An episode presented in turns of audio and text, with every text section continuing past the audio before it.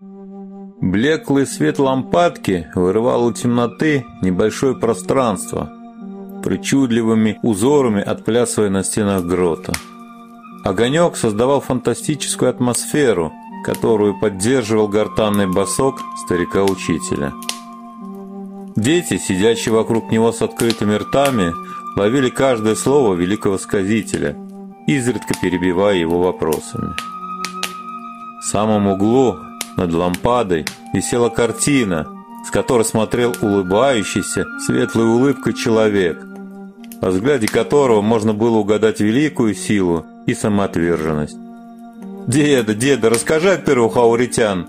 – попросил ушастый паренек, когда учитель закончил очередное повествование. «Ну не, не, всем спать!» «Ну, деда, расскажи!» – посыпалось со всех сторон. «Ну, пожалуйста!» «Я же вам уже сто раз рассказывал!» – и поддавался на уговоры дед, хотя знал, просто так его не отпустят. «Ладно, ладно, только потом спать!» Он строго посмотрел на каждого из своих учеников. Все согласно кивнули и придвинулись поближе. Так вот, давно это было, когда еще правил людьми злой Google. 2137 год, пещеры Танзании. «Ну что там?» Игорь посветил фонариком в глубину пещеры. «Ничего», – резюмировал Стэн, вглядываясь в темноту.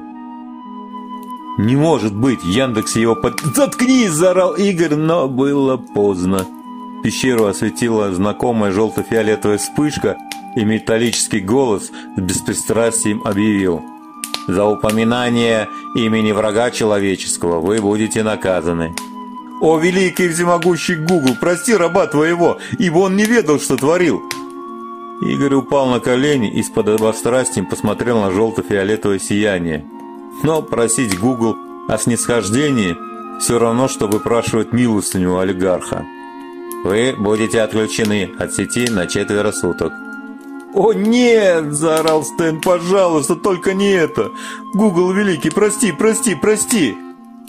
Стэн с неистовством бился головой о землю, но желто-фиолетовый огонек превратился в призрачный свет и исчез. Так же внезапно, как и появился. Только запах серы, всегда остававшийся после стражника, щекотал нос. «Тьфу ты! Говорил же осторожней!» Игорь со злостью посмотрел на своего товарища. Тот сидел потерянный, уставившись в одну точку. «Это же надо, четверо суток без интернета!» Все, жизнь для Стена потеряла смысл.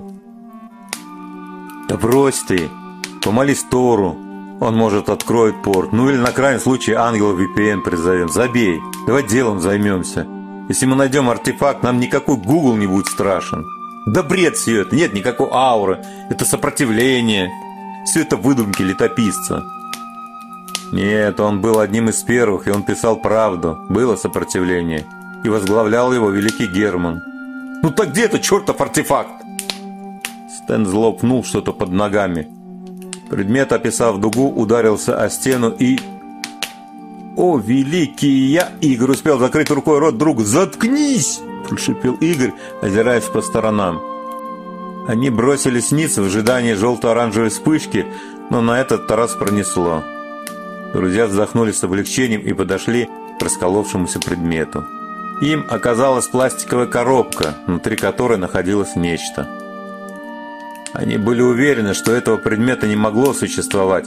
И хотя Игорь каждый раз утверждал, что верил летописцу, но в душе уже давно закралось сомнение. И вот он лежал перед глазами. Его можно было потрогать. Он был гладкий на ощупь и переливался в свете фонарика. Этот был тот самый, воспетый летописцем, мифический и невозможный, яблочный айфон. Сомнений не было. Перед ними лежал тот самый артефакт, поиск которого был смыслом жизни Игоря. «А что такое iPhone?» – перебил сказителя Герман 324, ушастый и самый любознательный из Германов. «Ну, раньше, в древние времена, там жил искусственный интеллект и выполнял всякие человеческие желания. Это как святой Яндекс?» Все быстренько упали ниц и дружно проголосили «Да будет трафик твой вечен!» «Да...» – дед встал с колен, строго посмотрев на ученика. Только искусственный интеллект – это исток святости Яндекса, да будут сервисы его повсюду. Да не иссякнет живительный интернет в процессоре его, хором повторили дети. А как мы узнали о сопротивлении, о великом Германе? Все посмотрели на иконку под лампадой. А, вот тут интересная история. Дед посмотрел на кота, лежащего под лампадкой.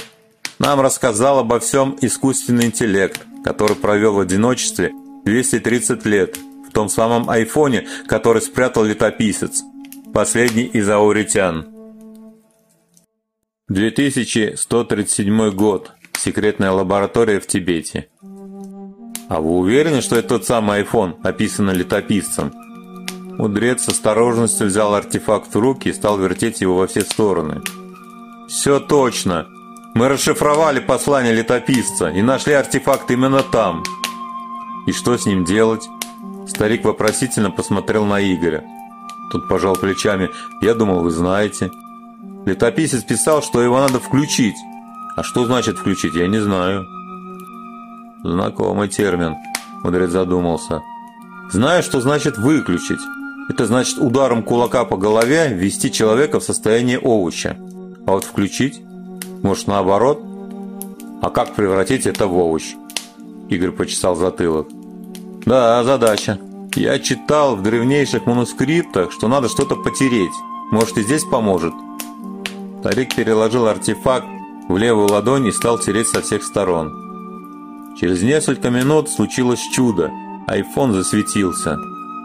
Мужчины так испугались, что чуть не выронили артефакт.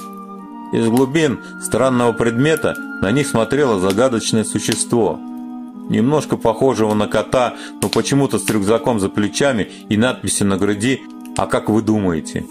Оно удивленно смотрело на людей и хлопало огромными голубыми глазами. «Ты кто?» – спросил Игорь, немного придя в себя. Существо молчало и продолжало хлопать своими бездонными глазами. «Может, он не понимает нашего языка?»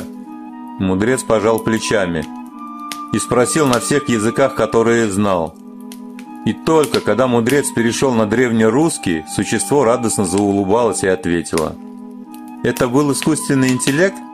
Неугомонный Герман 324 подошел к коту и погладил его по искусственной шерстке. Кот сладко зевнул и повернулся говорившим. На груди кота ярко горело «А как вы думаете?» «Да, это был наш Иван Иванович. От него-то мы и узнали о сопротивлении». И о подвиге первых ауритян? Да. Дед встал и подошел к стене, где висели портреты героев. В свете факела высветилось первое лицо. «Я знаю, я знаю! Это Великая Дана! Она своим шифром сводила с ума алгоритмы врага!» Дед улыбнулся и высветил второе лицо. «А это Великая Ксения! Она своим портфолио сводила с ума вражеских адептов, и те от вожделения просто взрывались!» «Молодцы!» – похвалил учитель. «А это кто?» Он высветил следующую икону. «Это Александр. Он душил алгоритмы голыми руками». «Молодцы! Идем дальше. Кто помнит этих героев?» «Это Сергей, Олег и Дмитрий». «Да, дети, их сотни. Этих героев сопротивления, и вы должны знать каждого». «А почему сопротивление проиграло?» Герман 127 был самым старшим в группе и самым молчаливым. К сожалению, нашелся Иуда. Поначалу он бродил по ауре и заносился в черную книгу. А когда пришло его время, продал своих друзей за 30 лайков. «Дедушка, а почему нас всех Германами зовут?» – спросил вдруг самый маленький из Германов, 523-й. Все дружно засмеялись. «Потому что Германы никогда не сдаются».